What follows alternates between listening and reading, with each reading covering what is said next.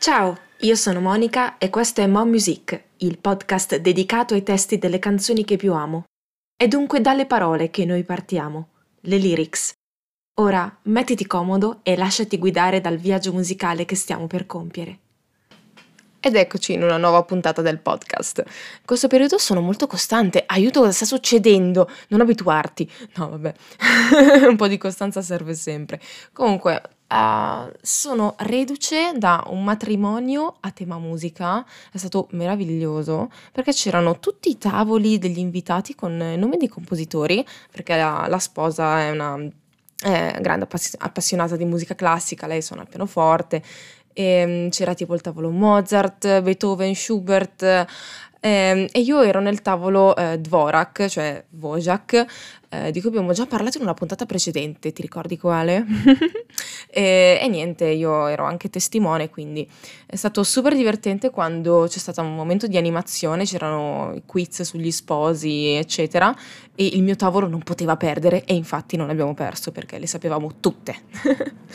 Sono reduce anche ehm, da, dal Podfest e io spero che eh, la puntata che abbiamo registrato, che abbiamo caricato in due parti, la prima su O Music Show di Martina Vidrip e la seconda qui, eh, ti siano piaciute, spero che ti abbia, ti abbia intrattenuto il nostro intervento.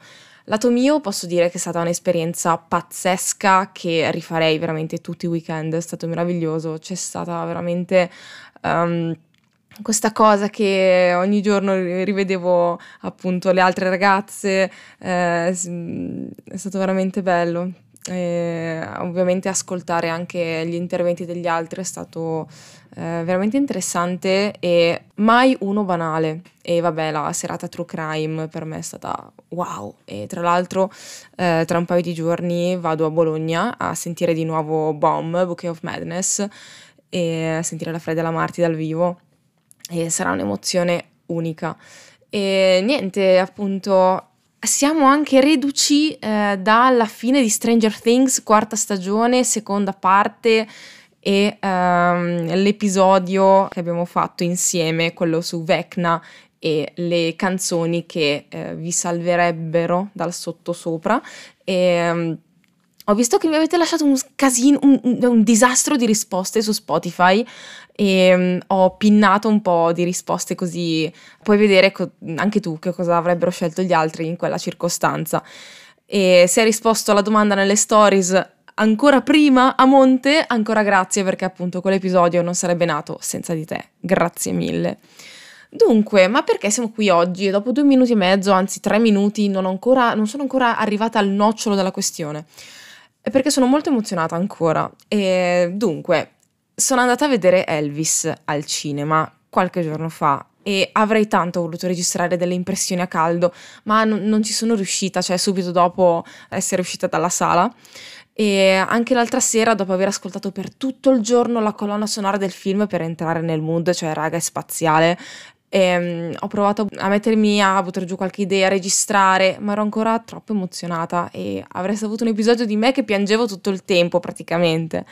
E ora che ho riordinato un po' le idee, eh, sono più, più lucida, ma non meno coinvolta. Era un film che aspettavo da mesi e sono andata al cinema con mia mamma, super appassionata e mega fan di Elvis, cioè in pratica mi anticipava lei le cose della storia perché e adesso succede questo, e sì sì, no perché poi succede questo, sì sì sì, e perché conosce molto bene la storia, anche se lei quando, quando, è morto Elvis nel 77 aveva 14 anni e dunque eh, lei l'ha ascoltato di più nel post, diciamo, eh, sempre però mantenendo vivo l'interesse. Dunque, quello di oggi sarà un episodio un po' particolare perché mi soffermerò sì sul film, ma senza ambire a fare una recensione vera e propria. E, saranno, diciamo, delle impressioni di un'appassionata e in più vorrei parlarvi della colonna sonora e soffermarmi su alcuni brani in particolare per significato o impatto culturale. Stiamo parlando di un'icona di stile, un sex symbol, un trendsetter in moltissimi settori, e oltre all'ambito musicale, basti pensare alla moda o alle sue movenze di ballo scandalose per l'epoca, ma che erano in grado di incendiare la folla e far letteralmente impazzire le ragazze. Un'icona che ancora oggi detta le regole ed è in grado di imporre la propria influenza. Dunque, Ti parlo di un film del 2022 per la regia di Baz Luhrmann, già regista del Grande Gatsby, quello con DiCaprio, Moulin Rouge e Romeo più Giulietta, sempre con DiCaprio. Penso che nessun altro regista avrebbe potuto girare questo film dando così tanta importanza alla musica e all'estetica, come solito fare Baz Luhrmann. Il film ha un minutaggio consistente, che stiamo parlando di due ore e mezza abbondanti, un po' come l'ultima puntata di Stranger Things, ma nonostante ciò ha un ritmo serratissimo, quasi frenetico e le varie fasi della carriera di Elvis si susseguono velocissime, senza farti prendere fiato, ma regalandoti emozioni fortissime. Un po' come era lui sul palco, mai fermo e pieno di energia. Elvis è interpretato da un talentuosissimo Austin Butler, che abbiamo già visto nelle cronache di Shannara, eh, nei panni del protagonista, e che sarà Fade nel prossimo Dune, ruolo che all'epoca nel film di Lynch era appartenuto a Sting. Io ho hype, non avete idea. E beh, direi che da iCarly e eh, Zoe 101 eh, ne ha fatta di strada Austin Butler e ci regala un'interpretazione davvero unica per lo sguardo, le movenze, l'atteggiamento, l'attitudine. Elvis stava sempre un po' ingobbito quando, quando non era sul palco, con il fare un po', un po da dannato, un po' la James Dean. Uh, ma anche uh, per le doti canore, perché ogni tanto anche lui ha, ha cantato. Ti consiglio tantissimo la visione in italiano perché anche il doppiaggio merita una menzione speciale. Il lavoro svolto da Maurizio Merluzzo nei panni di Elvis è stato veramente eccezionale. È riuscito a cogliere con la sfumatura della voce un po' bassa e sbiascicata, tipica di Elvis, come ha recentemente raccontato in un video molto sentito che ha messo sul suo canale. Lui è un super fan di Elvis. Eh, te lo linko nella descrizione di questo episodio. E la storia è raccontata senza dimenticare il punto di vista di chi Elvis ce lo ha dato, nel senso ehm, il colonnello Parker, il controverso manager e mentore di Elvis, interpretato da un formidabile Tom Hanks.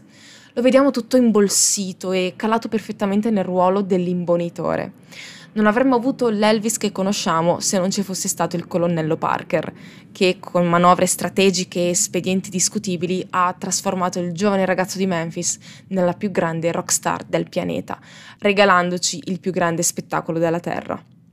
Emerge sia l'affetto paterno, ma anche uno spirito imprenditoriale spietato che non si era mai visto applicato a un artista, che diventa brand e viene sfruttato come una vera e propria macchina da soldi, fino alla propria rovina.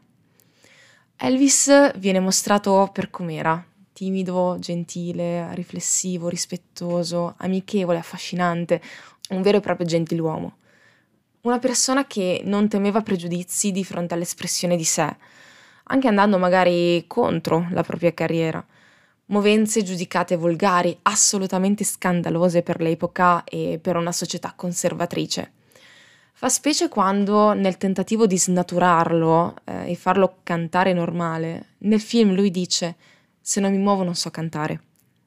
Si tratta di movenze che nascono dalla cultura nera in cui è cresciuto e dalla quale ha tinto moltissimo a livello musicale. Basti pensare al gospel, al blues e quel pizzico di country del sud degli Stati Uniti. In particolare il riferimento alla segregazione razziale, ricordiamo che ci troviamo tra gli anni 50 e 60 come periodo inizialmente, è molto presente e più volte avrà un ruolo centrale nel film. Ma ora veniamo alla colonna sonora e alle canzoni di cui vorrei parlarti. In concomitanza dell'uscita del film in sala, Spotify ha predisposto una playlist speciale che racchiude la colonna sonora ufficiale e brevi intermezzi video dove il regista Baz Luhrmann introduce le sezioni e ci fornisce una guida all'ascolto. Ogni brano, in più, in basso, presenta delle brevi informazioni sullo stesso, che scorrono tipo stories. Te l'ho linkata in descrizione, si chiama Elvis The Enhanced Album e um, una cosa tipica di Baz Luhrmann è l'inserimento di brani moderni in contesti anacronistici o brani originali fatti comporre apposta da pop star, la cosiddetta Lurmanite. Basti pensare a Roxanne dei Police in Moulin Rouge o Young and Beautiful di Lana Del Rey nel Grande Gatsby. Nel caso di questo film, però, è un po' diverso. La musica di Elvis fa da principe, regna e sovrasta Perciò abbiamo, oltre ai brani cantati da Elvis, delle cover di sue canzoni interpretate da artisti internazionali di grande calibro, eh, registrate appositamente per il film. Durante il film possiamo infatti sentire per esempio Stevie Nicks che duetta con Chris Isaac in Cotton Candyland, il tema del colonnello Parker, o i Moneskin con If I Can Dream, che abbiamo potuto sentire in, in anteprima all'Eurovision Song Contest lo scorso maggio. Abbiamo anche Eminem, Doja Cat, Sean Kadukure con la sua versione di Hound Dog che è spaziale, e lo stesso Austin Butler, come detto poco fa, una cosa molto particolare è il duetto virtuale tra Elvis, che mai aveva duettato durante la sua carriera, e Jack White dei White Stripes, super fan di Elvis, in questa nuova versione di Power of Love. Notevole anche il mashup tra Crawfish, il brano di apertura del film King Creole, La via del male del 58 in bianco e nero, il ruolo che Elvis ha preferito in tutta la sua carriera, e Fever, in un mix assolutamente perfetto e struggente. Te la metto in playlist. Questo non è un film, è un'autentica esperienza sonora a 360 gradi, da recuperare ed esplorare. In particolare dalla colonna sonora ho estrapolato dei brani di cui vorrei parlarti, oltre che per rilevanza artistica indubbia, anche e soprattutto per l'impatto culturale che hanno avuto. Guarderemo anche alla performance, oltre al significato del testo, ne ho selezionati 5 e proprio per questioni di tempistiche, cioè non voglio tenerti qui a sentirmi sproloquiare per ore di Elvis. Uh, dei primi tre abbiamo già parlato un po' su Instagram nella top 3 canzoni di Elvis, ma qui, avendo più spazio e potendo dedicare più attenzione, ho voluto estendere l'elenco ad altre due canzoni che non potevo veramente lasciare da parte. A sto giro infatti, oltre a Jailhouse Rock, Suspicious Mind e If I Can Dream, ho dovuto mettere anche Can't Have Fallen in Love e, ultima ma non meno importante, Unchained Melody. Si tratta di brani interpretati da Elvis, non necessariamente scritti univocamente per lui. Lui non ha mai scritto una canzone. Allora, cominciamo con Jailhouse Rock. Il brano faceva parte della colonna sonora dell'omonimo film giunto da noi come Il delinquente del rock and roll del 57. Elvis era la sua terza prova attoriale e in questa pellicola interpreta un giovane scapestrato che per omicidio colposo non volontario viene incarcerato. In prigione conoscerà un cantante country caduto in disgrazia che gli insegnerà a suonare la chitarra. Il giovane inizia così a esercitarsi fino a diventare molto bravo in breve tempo, al punto che durante la detenzione lo fanno esibire in uno show televisivo ed è qui che la canzone fa la sua apparizione, nella sequenza che verrà poi considerata il primo vero prototipo di video musicale della storia. Una coreografia elaborata in un set ricostruito di una prigione che racconta metanarrativamente il fare rock da dietro le sbarre. Il film in realtà è abbastanza cupo, perché il personaggio interpretato da Elvis, scalando verso il successo in maniera vertiginosa, viene travolto dalla sua stessa fama. Il film tratta di come appunto la fama cambi le persone, mostrando luci e ombre del mondo dello show business, fino alla redenzione finale. If I Can Dream.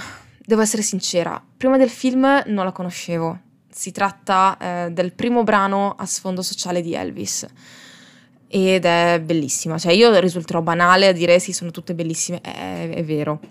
E fa la sua apparizione durante il comeback special del 68, lo show televisivo che segna il grande ritorno di Elvis sulle scene musicali dopo sette anni di assenza dedicati al cinema. Che dire di questa canzone? Eh, si tratta di un inno all'uguaglianza e l'interpretazione è resa con un immenso trasporto emotivo, con una voce quasi graffiata in alcuni punti. Ho trovato perciò calzante l'interpretazione di Damiano, che ricordiamo essere il ragazzo della fidanzata di Damiano dei Maneskin, che in certi punti ha saputo anche ricalcare il vibrato profondo tipico di Elvis. E la performance è veramente incredibile, e lui con questa, questo completo bianco, con una scritta, caratteri cubitali con neon rossi con scritto Elvis dietro le spalle su sfondo nero. Cosa bella è che nel film tutti questi momenti della carriera di Elvis, quante volte ho detto Elvis in questa puntata? Lascia un commento sotto al post Instagram per dirmi il numero esatto. Dicevo, tutti questi commenti della... Eh, ciao, tutti questi momenti della carriera di Elvis vengono mostrati e ricostruiti nella maniera più fedele possibile, con una precisione maniacale tra coreografie, musica e costumi. E se questo film non vince almeno un Oscar per una delle categorie citate, io quitto veramente. Cioè, nomination me l'aspetto perché sì, è stato presentato a Cannes, c'è stata la standing ovation, ma mi farebbe estremamente piacere se tutto quell'impegno venisse anche premiato dall'Academy. Suspicious Minds. Questo è il brano che abbiamo sentito più e più volte nei vari teaser e trailer del film ed è quello che anche ci introduce al film. Il brano, scritto da Mark James nel 1968, tratta di un amore a cui si tarpano le ali perché gli amanti vivono nel costante sospetto verso l'altro, non si lasciano andare, non si concedono fiducia a vicenda e risultano perciò reciprocamente intrappolati.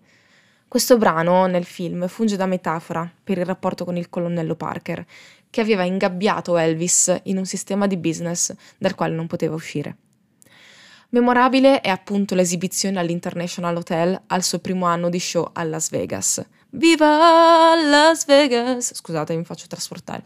Um, lo vediamo sfoggiare una delle sue tipiche jumpsuits bianche, tutte tempestate di decorazioni, diamanti, cose, brillantini, più più ne ha più ne metta, occhialoni, eh, ben distanti dai giubbotti di pelle o dai completi rosa che era solito indossare in più giovane età.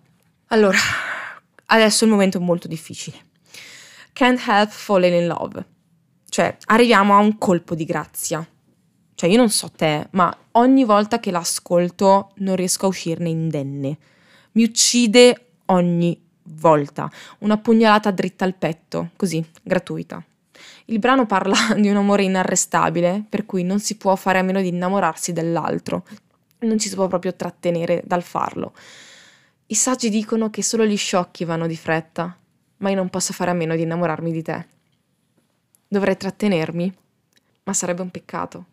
Così come scorre il fiume, sicuro che arriverà al mare, così io so che le cose sono destinate a essere così. Prendi la mia mano, prendi la mia vita per intero, un'incontrollabile attrazione che non si può reprimere. In particolare, una versione che proprio mi ammazza e farà ammazzare anche te, è quella di Hayley Reinhardt, che ti metto in playlist inserita in una puntata de La verità sul caso Eric Bear, l'adattamento televisivo dell'omonimo romanzo di Joël Dicker. Faccio una postilla. Eh, io avevo letto il romanzo nel 2014, mi aveva preso tantissimo, l'avevo finito in tre giorni praticamente, tutto in un weekend. Infatti io eh, so di essere stata in vacanza, ma non mi ricordo nulla della vacanza, mi ricordo che ho letto eh, incessantemente questo libro in camper. E mm, quando ho saputo che ne avrebbero fatto una serie tv, ero combattuta se vederla oppure no. Cioè, temevo che avrebbe contaminato l'idea che mi ero fatta io della storia. Nella mia mente era già perfetta così com'era. E per non intaccare appunto la perfetta memoria che avevo dell'opera originale, avevo deciso di non vederla. A distanza di qualche anno, però, durante un fortuito periodo di abbonamento a Now TV durante il primo lockdown, ho deciso di darle una chance e l'ho vista mi ha tenuta incollata al televisore. Cioè, in pratica me la sono divorata nello stesso arco di tempo della mia lettura originaria. da lettrici avevo paura che l'opera venisse snaturata. Ma così non è stato. Adattamento incredibile e incredibilmente fedele. Infatti c'erano cose che, per esempio, non, non mi ricordavo esattamente, poi sono andata a controllare e dicevo, ah sì, no, ah no, eh, ecco cos'era, eh, ecco com'era. E credo che nella narrativa e nella scrittura per lo schermo esistano un prima e un dopo e Bear. Da brividi, fidatevi. Ma qui stiamo divagando. Tornando a Elvis, in pratica, nella serie eh, Can't Help Fall in Love viene inserita in un segmento molto importante ai fini della trama, ovvero l'incontro tra Nola Kellergan, che ehm, la interpreta una sorta di saggio, una sorta di festa di paese, e lo scrittore Eric Bear, che nella serie è interpretato da Patrick Dempsey, il uh, dottor Shepard di Grey's Anatomy. E quell'istante indica l'esatto momento in cui Harry, un adulto, si innamora perdutamente di Nola, una minorenne. Non vi dico altro perché potrei fare spoiler, ma ti consiglio assolutamente di recuperare quest'opera, che tu voglia leggerla o guardarla. Veniamo ora a Unchained Melody, altro colpo di grazia. E qui è ancora più potente, perché si tratta dell'ultima apparizione televisiva di Elvis, sei settimane prima della sua scomparsa. Lui tutto imbolsito, sovrappeso, ormai malandato, che si siede al pianoforte, assistito. e inizia a intonare in maniera impeccabile e incredibilmente sentita Unchained Melody, brano del 1955 di Alex North e Heisaret, coverizzato in più di 500 versioni, ma credo che le più memorabili siano appunto l'indimenticabile versione di Elvis a Las Vegas e la versione contenuta nel film Ghost. Ne esistono anche due versioni in italiano, una resa celebre da Iva Zanicchi nel 68, chiamata Senza catene, e l'altra abbastanza dimenticabile di Malgioglio, intitolata Non ti lascerò andare via, del 92. Il brano parla ancora una volta d'amore e nuovamente ritroviamo la metafora del fiume che scorre verso il mare, come se l'attrazione tra due persone sia un percorso obbligato, come due poli opposti di una calamita. Non voglio fare spoiler, eh, storia effettivamente, eh, o anche se tu vai a recuperare eh, il video su YouTube, puoi ancora riconoscere lo sguardo di Elvis, rimasto invariato nonostante la trasformazione fisica. Lì, in quegli occhi chiari, puoi ancora riconoscere il semplice ragazzo di Memphis che ancora una volta ci regala uno spettacolo irripetibile. Quello che posso dire così a caldo e in conclusione è che questo film, che ti consiglio assolutamente di andare a vedere, mi ha lasciato una sensazione simile a quella che ho provato dopo la visione di Bohemian Rhapsody, il biopic dei Queen, ovvero che abbiamo ovvero che dobbiamo ritenerci fortunati e grati di vivere nello stesso mondo in cui queste rockstar sono vissute e in particolare il poter essere stati testimoni di questo enorme talento artistico, unico e irripetibile una sensazione di sublime di fronte a qualcosa che è troppo grande per essere concepito. Rimaniamo spettatori e ci godiamo questo spettacolo. Esisterà mai un'altra rockstar grande tanto quanto Elvis?